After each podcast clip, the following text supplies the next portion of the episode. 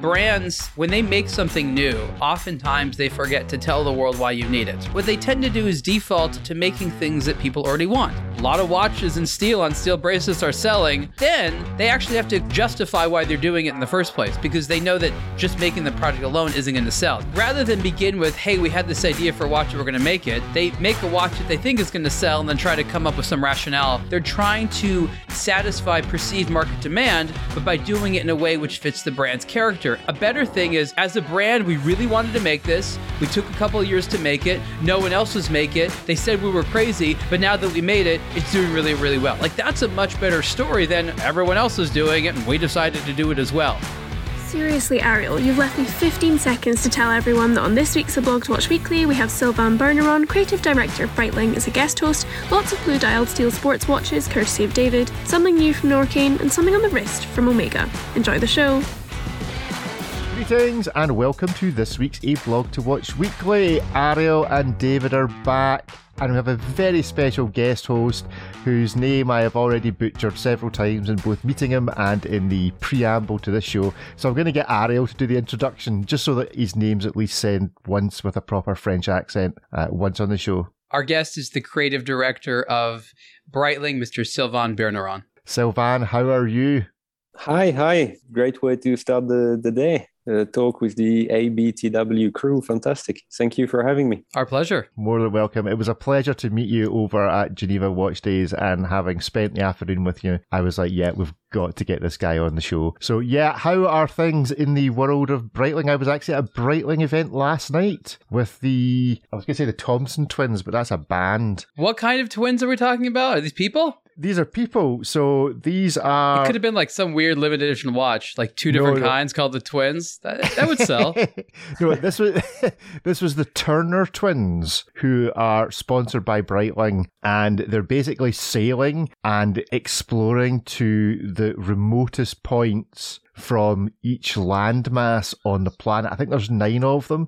So, like, the most recent one was they sailed to the middle of the Atlantic. So, the point that's furthest away mathematically from all the land in the Atlantic Ocean did a survey on ocean plastic, wearing their nice Breitlings, and then sail back. It, it, it, was really quite interesting. So, shout out to all the team in Glasgow and to the Turner twins on that. Sylvain, have you ever come across these guys in your travels in Breitling? No, no, no. I, I haven't yet. You know, COVID slow slowed us down quite a bit in terms of traveling. And, and being permanently in the HQ in, in Switzerland, it's harder for us to meet all the ambassadors of the different markets. The last big show I've done outside of the watch fair was Wheels and Waves in south of France, where I had the chance to meet most of the surfers and cyclists that, that we endorse. So that was a great, great fun. Cool. And what have you gents been up to this week, Ariel, David? Well, I got back from the trip to Zermatt, Switzerland with Norqain, oh, where yes. the Wild One watch with Jean Claude Biver was debuted. And because of the climate, not going to Miami, there's a storm. So I was supposed to go there for the Centurion uh, jewelry show to speak. I will probably still speak remotely, but fun in the sun on the waves is going to wait just a little bit longer again. and David, I recall you saying you were maybe going to be going to a wee Omega thing. And I did see Omega dropping a wee hint on their Instagram account that something big might be coming. Did you get any insight to what that is? Oh, of course not. Hey, everyone. Uh, that, that's not how Omega operates. They, they are just uh, road tripping with the, uh, with the novelties from several months ago, and you go there, you dedicate the time, you take pictures, you ask questions, and, and, then 10 days later, here's a huge new novelty everyone cares about that we didn't tell you anything about and you won't see for a long time. Great. So yeah, that was that was that was disappointing and infuriating at the same time. But uh, yeah, we are looking forward to the gazillionth uh, Speedmaster anyway. Well, it seems to be being trailed. I think the tagline they're using is something like another leap. So folk are suggesting this is something to do with Mars. I suspect it's more just to do with going back to the moon. Almost certainly Elon Musk is involved somewhere in the process.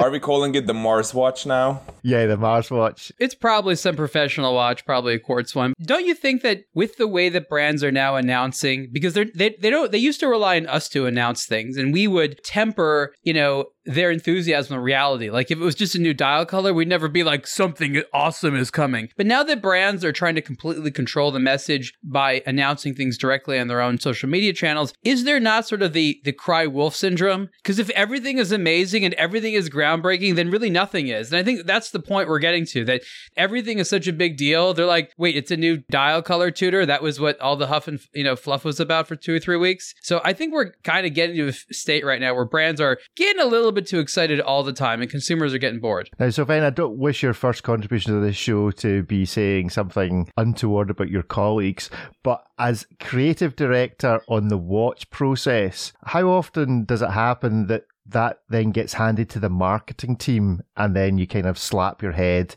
about all the work you've done interpreting your dreams and ambitions for the watch, and then it's just taken in a completely different direction? Well, marketing is an interesting discipline because it can very often backfires. I always compare it to trash talk in MMA, for example. If you if you have strong claims uh, in your press release, you better back it up with, with good substance. And I have the chance to have very open minded marketing colleagues. So, most very often, they come to us, to the technical development team and the design team to check what they, they wrote about in their press release. And very often, we are the ones who have to turn it down and say, look, uh, like Ariel mentioned, like, like not everything is amazing. It's nice to have an extension line or to have a new variation, but we can't come with the big marketing blow every second week because otherwise nobody you, you, lose trust yeah towards your, your customers. Yeah so is it you that i then get to ask as to what traction resistant means on the breitling endurance? Usually we get the press release before to, to fact check it on the technical and design side and then we are the ones who,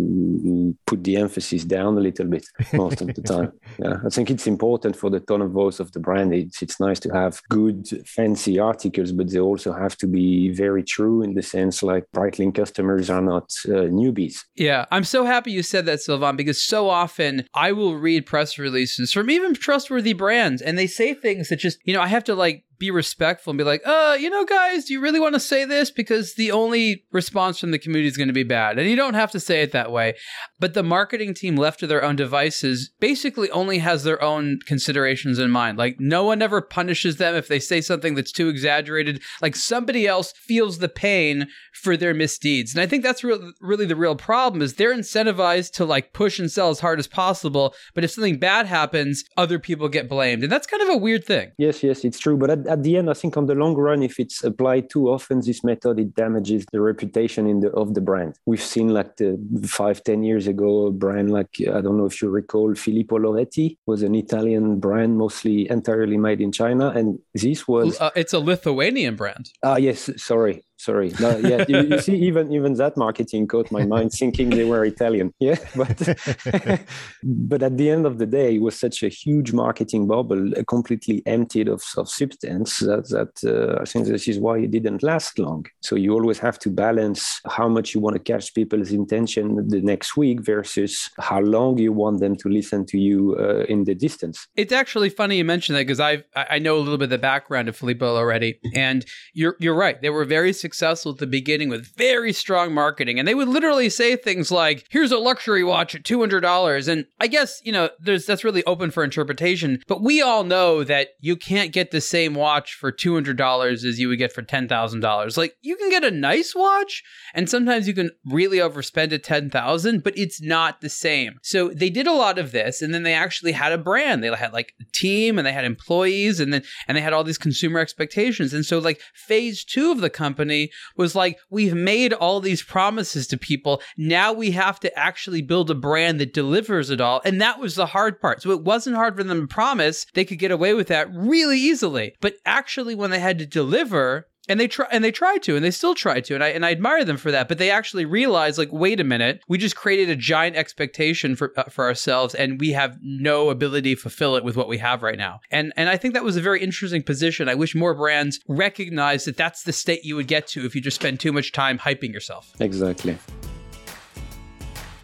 Talking of hype, uh, David has uh, penned an article uh, this past Monday uh, entitled "Do We Really Need This Many Steel bracelet sports watches. And if there's any market that has suffered from hype and copycatting and general riding along on the shirt tails of others, it is the development of an enormous number of steel bracelet sports watches. So, David, I'm going to let you introduce this article, and then Sylvain, Ariel, and myself are going to tell you why you're wrong. So, David, give us the too long didn't read for what is proved to be the most popularly commented article on a blog to watch in quite some time. Great, yeah. You know, I was I was going into this, um, you know, in kamikaze mode in the sense that you know I will just say the way that I think it is, and then see what happens. You know, I, I was quite outspoken in this, saying things like. Uh, you know, a, a, steel bracelet luxury watch today is, is not, you know, the message of it is not the same that it used to be when the Royal Oak came out in 1972 and the way it was in the in the early 1970s when, you know, the message of a, of a, of a steel bracelet luxury watch was that you know, I have enormous amounts of money and I can afford to overspend and get something in steel while all the other people who are focused on value and value retention and, and getting their money's worth were buying uh, stuff in gold, obviously. And I can even afford to, to pay this much and then beat it up. Today, a steel bracelet watch has the message of this is the only nice watch I own in the sense that I expect it to do everything. I want it to wear it to the office, I want to wear it to the neighbor's pool party, I want to wear it with a with a rented tux and just wear it for a gala dinner and everything. And it doesn't work like that. It looks weird in a bunch of different settings. You know, I, I say this in greater detail, but all I'm saying is that it's not the be all end all of uh, solutions as we think it is, probably.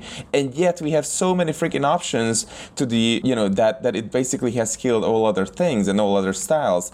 And I bring the Parmigiani Tonda PF as, as a good example to that, which is a beautiful slim watch that looks great, very elegant. The uh, the, the, press release is all about being sartorial and, uh, and, elegant and all that, and yet it's basically a dress watch and a steel bracelet, and for that reason it looks kind of stupid to me, which is a shame. And yeah, so this is the TLDR on that, and uh, yeah, I just want to hear what you guys thought about the article. I'm particularly interested, Sylvain, in what you think because if there's one brand I associate not first out the gate with steel bracelet sports watches. It's actually Breitling because the first watch when I think of a Breitling is a leather strap Navitimer. So Breitling, I think, is one of the few brands that I don't automatically think steel sports watch. As someone who works for a brand that does more than just steel sports watches, what's your take on David's chat? Yes, first of all, David, congrats. I think the article, the, the writing was extremely sharp.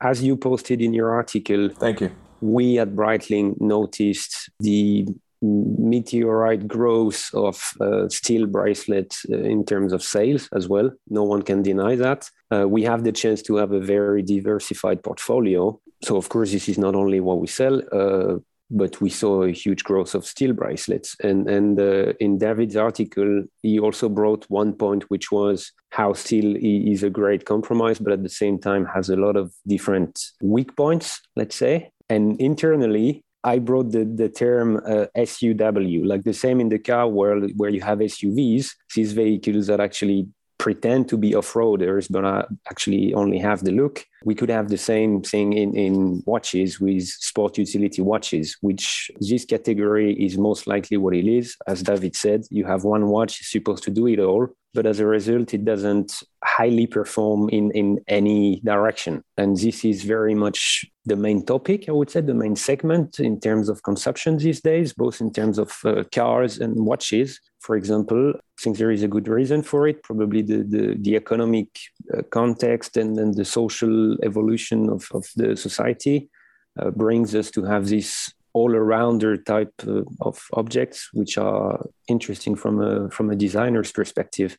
Ariel, what's your take on it? Do you have the same feeling like the same feeling like David, where when you have only one steel sports watch, do you feel it, it is at the same time cheap, or is it a good good catch? I mean, there's definitely a lot to what David said, which I agree with. I've always recognized that there's more watches than anyone wants or needs, and and I understand a little bit about where these come from. You know, brands they when they make something new, oftentimes they forget to tell the world why you need it, right? Hey, we have something new. And they were like, and you need it because blank.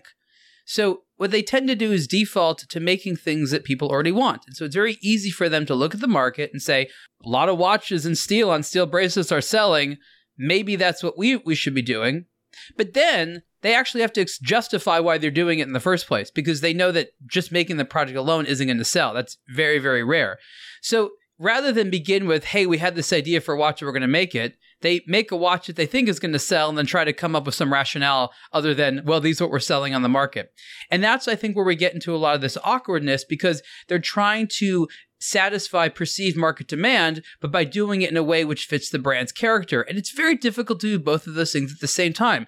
A better thing is, you know, as a brand, we really wanted to make this. We took a couple of years to make it. No one else was make it. They said we were crazy, but now that we made it, it's doing really, really well. Like that's a much better story than everyone else is doing it and we decided to do it as well. So what you're seeing is a manifestation of the conservatism that goes into the product development cycle with the known marketing challenge of having to create independent reason for existence for every product. And the fact that those things don't line up a lot creates a lot of the dissonance that David is pointing out, in my opinion. Fully agree. In the article, also uh, in between the lines, I could read uh, David's wish to to see steel sort of diminish and, and transition into ceramic or titanium, which I think is a very interesting topic, and I'd like to elaborate on that. Awesome. So, first of all, I, sh- I should say I'm still a big fan of steel. Although this is a widely used material in the industry, I should remember everyone that this is a, perfect middle ground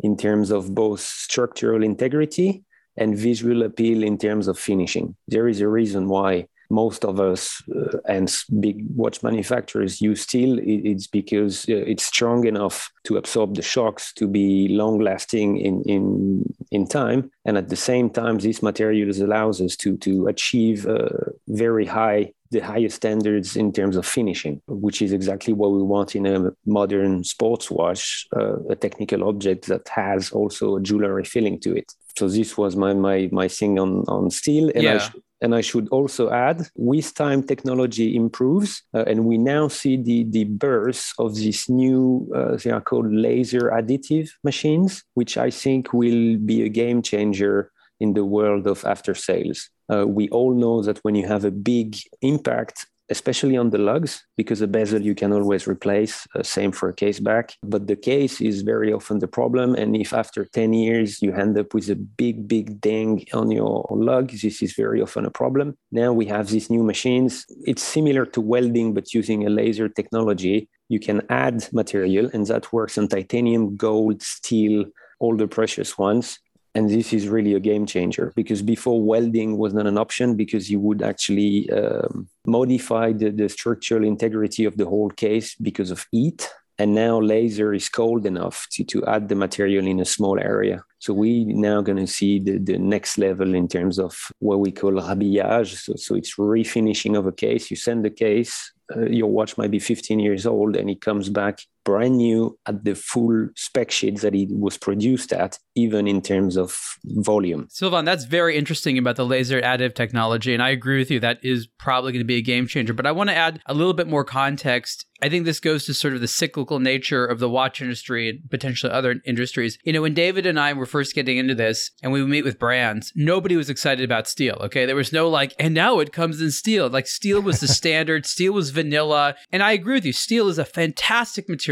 It's fantastic in a lot of ways. A lot of measures, it's the perfect watch case material, but it's ordinary and it's not that special. And it's a color that is very common. And there's other things that have the same sort of silver tone finish. And so I think what David is seeing, and I, would like to hear his thoughts on it, is this sort of strangeness in the cyclical nature where something that nobody cared about is now hyped. And, I, and I've seen this happen several times, but it is very disconcerting when this thing where it's like, oh, it's the cheap one and steel and they're like, now this very expensive model and steel. It's like, wait a minute, what just happened here? And so there is an actual value to these things. It's not like steel is becoming more precious, but people are talking about it as though it's more precious when internally you know it's not. And it's difficult for us to develop a refreshed relationship with steel when our relationship with steel is, is one of respect, but not one of particular excitement. And so it's like the brands are trying to get us excited about something that years ago they trained us not to be excited about. Yeah, yeah, yeah, yeah, yeah true. Well, what, what I would add to that, I think that is that is important is that steel, in my opinion, is not that great a material to begin with because it's heavy, it's cold, it's cumbersome, and it loses its finish in basically no time. So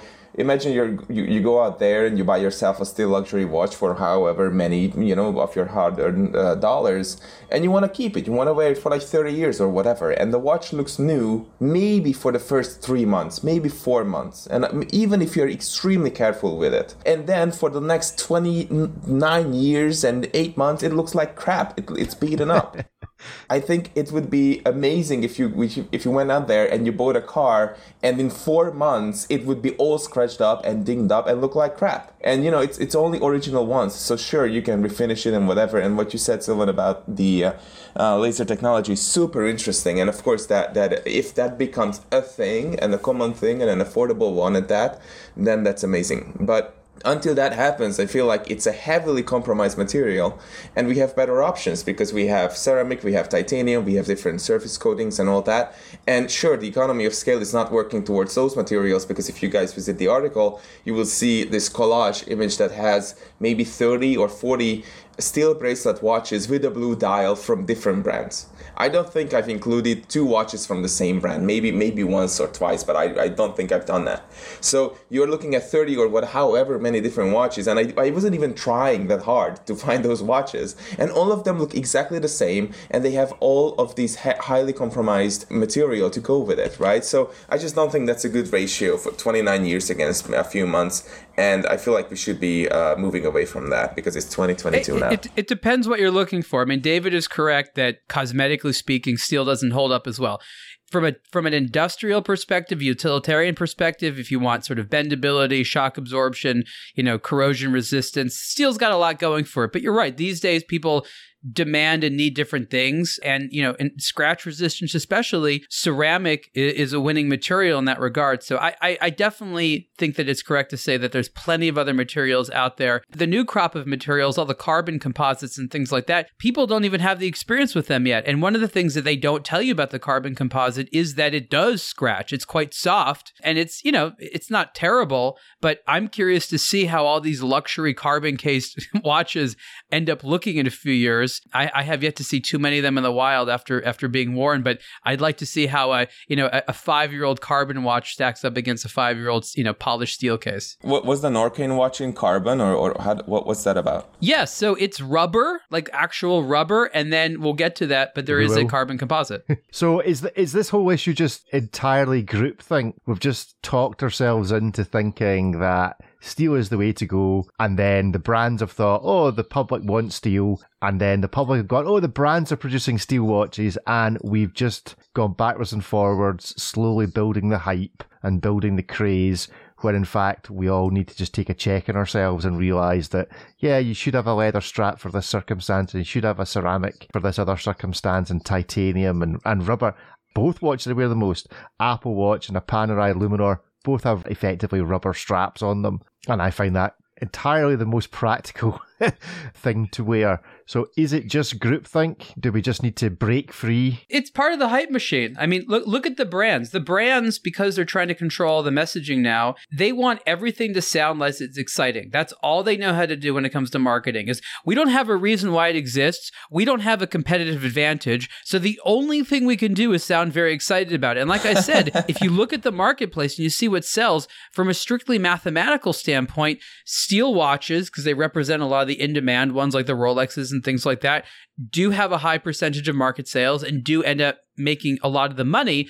But it's not because they're steel necessarily. Maybe it was because of their original purchase price, which is, wasn't too high, and a lot of other factors. But I think it, it would be wrong to say that the market is just overwhelmingly in love with steel. I think that steel is just where a lot of the value is. We're going to move on shortly, but I have one question for Sylvain about the creative process. At what stage, when you're thinking of something entirely new for Breitling, do you start thinking about what you're using to secure it to the wrist? Kind of what comes first, or does it come holistically? You mean material choice in the creative process? Both material choice and strap, specifically strap material choice, because more often than not, the you're going to be making the watch head almost certainly out of steel, at least in one or two of the variations. Okay, you may do a, a gold and you may do a ceramic or a, a carbon, but there's almost certainly going to be a steel watch face. At what point do you think, yeah, this needs to go with a steel strap rather than leather or, or any other material? Well, f- first, I have the chance to have to, to get to play with different materials because Breitling, we are super strong in titanium. We have uh, emergencies, aerospace, uh, all these watches use either grade two or grade five titanium. Uh, we also have the Breitlight, super hard. To answer your, your question, Ariel, about TPT or carbon cases, it really depends. The, the customer has to dig deep and, and find out what is the material made about. For example, the Breitlight that we use at Breitling is not the, the most fancy looking material in terms of aesthetic, but this is not what it has been conceived for. It has been custom built for Breitling to one purpose, which is a thousand VKH of scratch resistance. So it's extremely, it's almost bulletproof, this thing. And this is why back in the day, the Schneider family went to, to a dedicated company to, to build this material. But coming back to your question, Rick, usually very early on, we know uh, on which material we're going to choose to build a watch, especially because with, with each material comes a dedicated set of rules that we have to respect during the technical construction. For example, I'm still a big lo- lover of steel, I think people have to see it as the middle line. It's a very Swiss material in the sense that it's the perfect compromise between structural integrity and finishing. If the scratches on your steel watch bug you very much, you of course have the option of ceramic, but people should not forget two things. First, ceramic is inferior to steel in terms of structural integrity. Once you break it, it's gone. You can't fix it, you can't weld it, you have to replace the parts. And second, in terms of I would say styling, the odds of you keeping your watch, your ceramic watch for 20 years are actually very low. Why? Because ceramic only comes in colors, whether it is white, black, blue, whatever. So when you are 25 and you buy your fancy white ceramic watch or blue, it might be fine until you get certified. But once you turn 50, are you still much into it? I'm not so sure. And on the other side, if you, if you say, ah, uh, I don't care that much about the scratches, but I'd like my watch to be technically even more efficient. You can, of course, turn to titanium. But titanium is technically superior. There is no deny. But it comes there at a visual cost in the sense that because it's a very ductile material, it behaves like, like clay, so to speak. It's very hard to machine and extremely hard to polish. So if you Google polished titanium, you will find a lot of forgive me for example, the Joe Schmoes who tell you, ah, yeah, sure, I can polish titanium, not to watchmaking standards. So grade two, because it's entirely, it's 100% titanium. It's my favorite, by the way. I'm a big fan of grade two. We still make some at Breitlings. They have this warmer color uh, it turns a bit more brownish. It's my favorite, but you can only sandblast it or brush it. You cannot polish it because it would leave uh, orange skin texture. Uh, hmm. On the other side, grade five is even stronger, and you can polish it because you had aluminum and, and vanadium into it. So this is possible to polish. And I should also mention that the watch industry uses only two grades, two and five, to my knowledge, but we have many, many more. You can find one, seven, 11. And I'm a personally deeply attracted to titanium because I have the privilege to wear grade 23 in my left foot since a racing accident. yeah, I've got some of that grade wow. in my left wrist as well.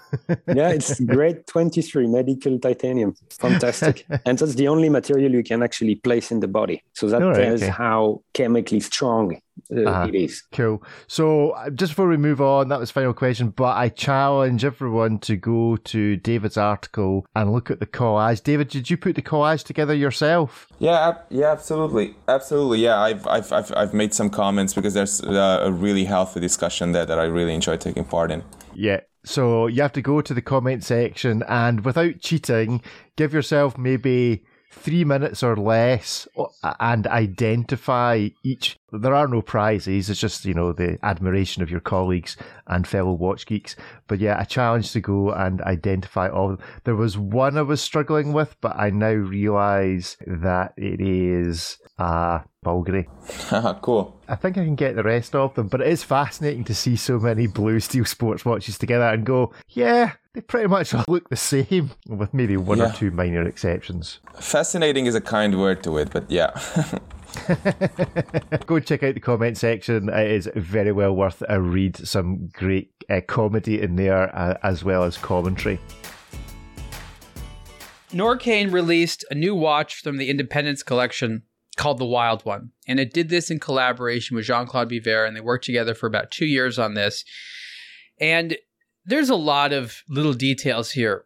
How they connected with Jean Claude Biver, why Jean Claude Biver is working with them, how that distinguishes his time from his own brand, which will be launching in uh, March of 2023. He's on the board of directors of Norqain, and he's decided that this is a, a young brand. It's from 2018 that he wants to mentor. So that's really what it is. And you know, he has a particular taste, he has particular things he likes. And so the Wild One collection has some of his DNA. The watch is designed to be highly shock absorbent. That's the sort of point of the watch. They wanted to make a sports watch that you could throw around, you could drop, could be subject to all kinds of harsh vibrations.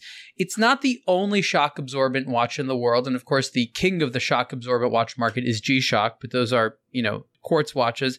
This is a mechanical watch. It has the Kenissi movement inside of it. And one of the things I think that they did so well about it is they made the shock resistant part something you can see. Usually it's like hidden inside the case and you're told that there's a shock resistant ring. And maybe if it was some of those cool Casio G Shocks, you can open it up and see the, the red alpha gel, as they call it. In this instance, the actual middle case is made of rubber. So the inner inner case is made of titanium and that's what holds the movement. And then Outside of that is a single piece of rubber, which is injection molded and then hand finished because right out of the injection molding, it needs to have little sections cut off and burned and polished. And it's the only, to my knowledge, hand finished rubber case component or any component for that matter. And that's the middle case. And then it's sort of sandwiched together by these two sections of what's called Norteq, which is another one of these proprietary uh, carbon composite blends. And I think people are starting to get the point right now that when you take carbon and you put other materials in there, there's so much variety of what those materials are, in the mixture, that all these companies are starting to have their own special blends. Essentially similar materials, but there are a whole host of differences in terms of the color, the durability, the flexibility. So, you know, they have to come up with their own materials to spec, and this is something that can be done these days. So, Norteq is a little bit flexible, which is kind of interesting because you know the rubber of course is flexible. So you can see with your hands it bending and you can you can test the shock resistance. And i think that that's really one of the most interesting things because we know that when you can visually understand the technology working it has a little bit more of a, a an immediate effect and a little bit more of an emotional appeal uh, with the audience. The norteq material can come in a few colors. They have two in black or actually three in black right now and one that has uh, like a burgundy red color, which is quite nice. It could be done in like a blue and then a green, I believe. Carbon is still a black material, and it also has some castor bean oil in there. That's where the sustainability comes in. Um, Swatch's bioceramic is another similar type of carbon composite material. So you know, it, it's con- well, actually that one's less carbon. That's more like a plastic ceramic blend. But again, it's these composites are you know really the future. It's a modular concept, the Wild One, which means that you know the parts can be changed for different colors and things like that. That's very much in line with Jean Claude Biver likes. And I feel that in some ways it's a thematic continuation of what he was doing with the Big Bang. The Big Bang was all about having a modular concept, all about being colorful and sporty. But the what the Big Bang never did was solve a lot of utilitarian problems, right? The watches were cool and they innovated with, with materials for sure, and they did a great job at that. But with something like the Wild One, you have this shock resistance story. You have a, a case which is actually designed for a specific purpose. And I think that that is more in line with what, what what people are looking for. Prices depend a little bit on the model. It's about five thousand bucks, and Norqain claims that it's uh, the watch they have with the least margin. That they should charge more for it, but that they're they're trying to you know get it popular in the market and things like that. So yes, you can look at it and say I'm not sure this is a luxury watch in terms of the materials, but the reality is having to develop these materials and again just the way the rubber's made, I'm pretty sure it costs more than a than you know a similar section of the case made in steel. I'm really not sure what to make of this watch. I, I do wonder. I don't know if you recall when Maurice Lacroix released the Tide, and then shock horror. A few days later, the Moon Swatch came out. I wonder if when the Moonswatch came out, somebody at Norqain got, oh, wait a minute, we've said this thing's got castor oil type thing, and they're saying that, and that's 200 odd dollars, and this is five grand. Have we got a marketing problem? Honestly, I, I'm not sure what to make of this, especially when you compare it to the likes of shock resistant watches like G Shock, things like the Bremont, things like the Breitling Endurance. I- I'm just not sure where this fits. Sylvain, David, commentary on this? Sylvain, do you want to give a disclaimer first of all?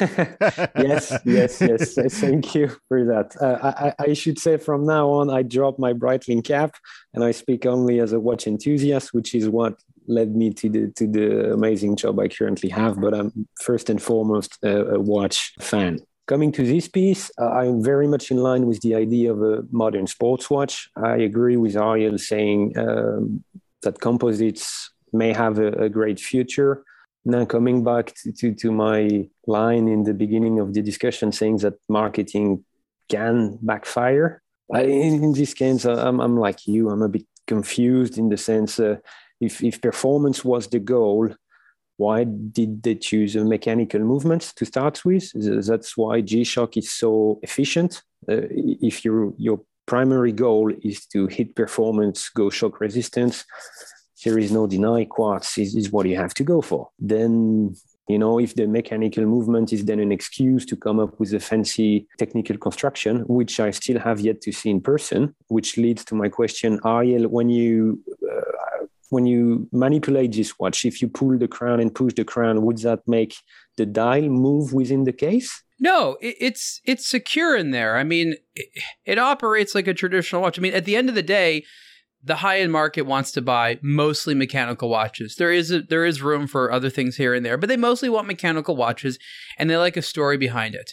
Um, so it, it, for all intents and purposes, it functions like a normal Norqain watch. It's very lightweight. That's the thing. It's very comfortable to wear you know, I think that they were inspired by things like the the Breitling Endurance Pro. Now that is a quartz watch, but it's a little bit different of a beast. But this is an emerging segment of a very lightweight, using interesting, innovative materials, colorful sport watches. There's no one formula how to do it, but similar to the way that the steel watch is popular, this is not a new uh, category which is popular, and it really sort of started from honestly Richard Mille that kind of made wearing the kind of bright colored sports watch and you know non-traditional materials a thing on, on, on in the in the popular market. To me an rm is very different to that. To me an rm is the the epitome of uh, showing look i can spend 500 g's on a plastic watch and i still don't care which is probably like like the next level of the, the royal oak david mentioned in the 70s when you can pay more for steel than gold. Well now the next level is i can pay more for carbon or, or composite uh, than steel or gold even. But for a lot of people, this $5,000 is kind of the same thing as spending $500,000. It, it shows you, look how much I can afford to spend on a watch that I want to go bicycle riding with. It, it's for a different demographic. I, will give you that. But it, it, but the psychology is almost identical. I, am pleased though that you then in the article reference Formex because I did wonder whether this is a solution looking for a problem rather than a solution to a problem. Formex, a very, very similar watch in the, I would say, the reef. You know, if you were to put Formex on this Norqain or Norqain on the Formex, you'd probably go, yeah, that could be, that could be from them. And on the Essence, you have the suspension case. It feels a bit like the old apocryphal story of you know, the NASA spending a fortune on a space pen when the Russians took a pencil. that they've spent all this all this money on this fancy case, and what Formex did was they just put a spring between the watch face and the case, so that the whole thing just is is very simply sprung. I suspect you do need to see these in person, and I've always been a big fan of Norqain, big fan of Ben, and lots of things that the brand has done. I wonder whether this is just so discombobulating in that it's really at the leading edge, both in some tech, modern colours, a high price, JCB's influence, that actually it's just going to take a bit of a while for the, the marketing and the need, if you want, if there's ever such a thing as a need for a luxury watch to percolate out once you see them. David, your thoughts? I was just wondering whether there is a dem- demographic who wants to convey to its to its peers that look how rich I am. I just spent five grand on a plastic watch. Uh, I, I think that works at 500,000. 500, I'm not sure if that, that exists at 5K. That, that's the only thing I'm contemplating here. Um, and it's also the first for a brand. You know, they're just starting out. So I don't think that this is as complete a product. I think this is more of a proof of concept in terms of material and whether they can make these things or not. Uh, than a, a, a, perfect product in uh, either either from a design perspective or whatever else. I'm yet to see these hands on. You know, that's a disclaimer from from me. But yeah, I think there's there's stuff to look forward to, but this is not for me just yet. To take it to something that obviously Sylvain knows a lot about the Breitling Endurance. When that first came out, it was like to me, it was like, nah, this this doesn't. I don't get this. But actually, now I've seen a few of them. The guys with us last night were all wearing them. I've worn a couple myself. I'm now like, I get this. And I wonder if that's just the same with this. It's a much smaller brand, maybe takes a bit longer to kind of get into the zone of what they're trying to do. I'm fairly sure JCB's involvement will uh, put rockets on the marketing and the hype train that surrounds it. And, you know, I'm quite confident that it is a very well made product, that it does exactly what it says it's going to do. It's just, I mean, this goes back to earlier on about the steel sports, that actually these, here's a company doing just what we've been criticizing everybody else for not doing, which is being original. Uh, and this is at least pushing the boundaries of some technical, some originality. You know, at the end of the day, it's a watch. It has to have a strap. It has to have a face. It has to tell the time. But actually, they have not just produced a Steel Sports watch in blue, although they've got that in the collection somewhere, I'm quite sure. So uh, it'll be interesting to see how the market receives this. Ariel, what vibe did you pick up in the room? I'm curious as to what extent this was a Norqain launch as opposed to a JCB being involved in Norqain launch. It was both. I think the interesting thing is there was definitely a return to theatrics. There was uh, a lot of theatrics actually in the presentation. There was a lot of fun in that, and that is definitely the Jean Claude Biver influence of making a splash, having a lot of pizzazz, making it memorable for the people that go there. So, you know, it wasn't quite up to like LVMH budget, but it was it was pretty good and for a brand that young, I think they did a good job. People were very genuinely excited about the watch, but I advised Norqain and I said to them several times, please have patience with the product and the community's uptake on this. The mm-hmm. the automatic reaction is going to be a little bit weird. People need to see and touch this thing to kind of get it. It's going to take a while. So I I anticipated the reaction that that that exists here in this conversation and some of the commentary. I knew that it was to be a little bit of a lukewarm reaction because it was going to take a while. There's actually a lot to unpack in it and when you learn more and more, you're like, "Oh, that is pretty cool." Also, the dial, people need to remember, is not really anything which is final. It's laser cut. They can make every single dial unique if they want, or every single run of watches can have a completely different dial style or color or, or design to it. So there's a lot of areas where they will have to figure out, they will have to sample different designs and different combinations to see what's right. They have a great platform, which is what they came came out with, and maybe the sexiest version of the wild one is yet to come, but I was sold on it. I think it's cool. And I know that less exciting watches that are not as pretty, that cost more money, have done well. Well, you have seen it and you think it's cool, so I'm prepared to back that as the person that's actually seen the watch. So, yeah, if you want to go and read more about it, you can check out Ariel's article at a ablogtowatch.com. Just because it's kind of the antithesis of what we've just spoken about. David, let's have a, introduce your Omega Seamaster Planet Ocean 6000 meter ultra deep. Yeah, that's another paradox right there. The Omega, Omega Seamaster Ultra Deep 6000 meter diver that is just. Uh, it's it's funny because when I went hands on with it, I was like, "Oh, this is great! I can't even tell that this is a six thousand meter diver because it's not that large. It's it's very variable. And I was asking myself, is this actually a good thing, uh, or or not, not not not such a good thing? Because you know, like what's the point of a 6,000 meter diver if you if you if you can't even tell that it is one, right? It's it's basically a pointless thing, and it should be over engineered, and it should feel like that. Instead, it's a bit of a burger. It's it's thick. It doesn't reach over the edge of my of my wrist, which is great. So that means it's wearable. It's beautifully made, but I just don't see the point of it, and it's very very difficult to understand, or even to well understand. It's it's easy, but to appreciate that the fact that oh, this is a six kilometer, like a four mile diver. It's not. It doesn't really give that much in the in the in the varying experience because again, it's it's so successful at disguising that fact, and that's a pro and a con at the same time.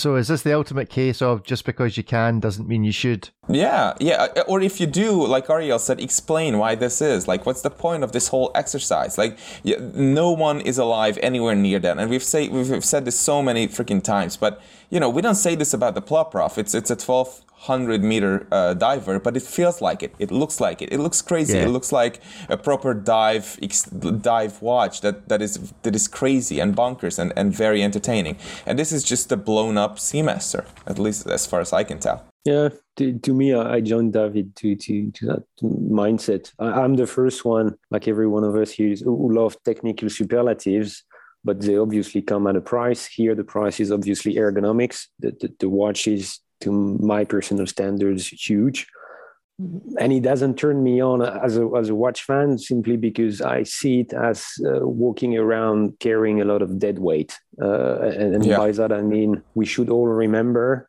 over 30 bars or 300 meters, uh, the water pressure goes actually through the skin.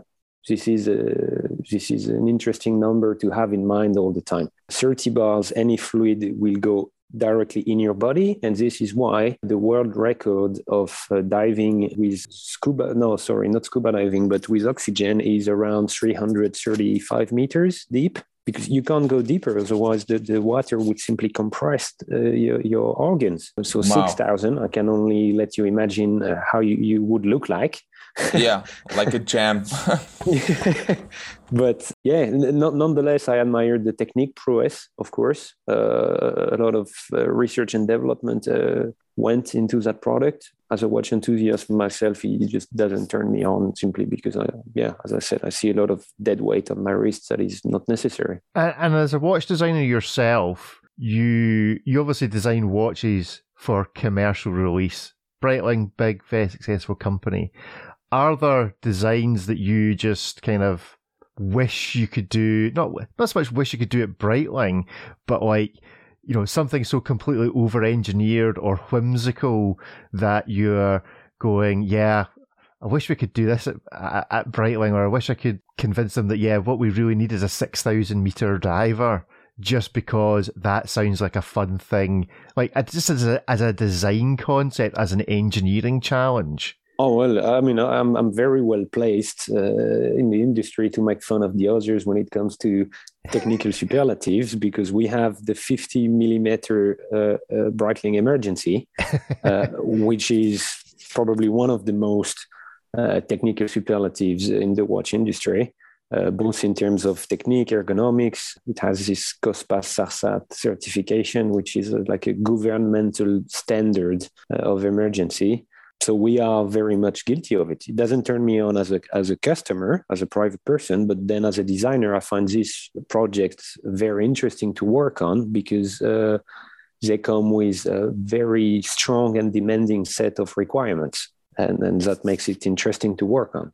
Okay, so again, I I, I, like to sort of be the voice of the marketing side as well because I want to explain how these projects get through. Because for, from from a collector standpoint, I agree. I'm not that excited about this. I'm also not that excited about Rolex's Deep Sea, even though it, it, it's a cool watch.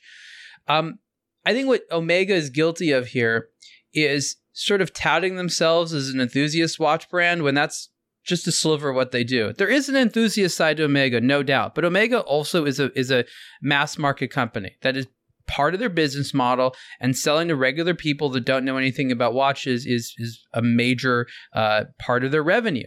Uh, so on a very basic level, they just sort of follow Rolex. That's sort of in their playbook. If Rolex does something, that automatically means it's not only okay, but should be worth following.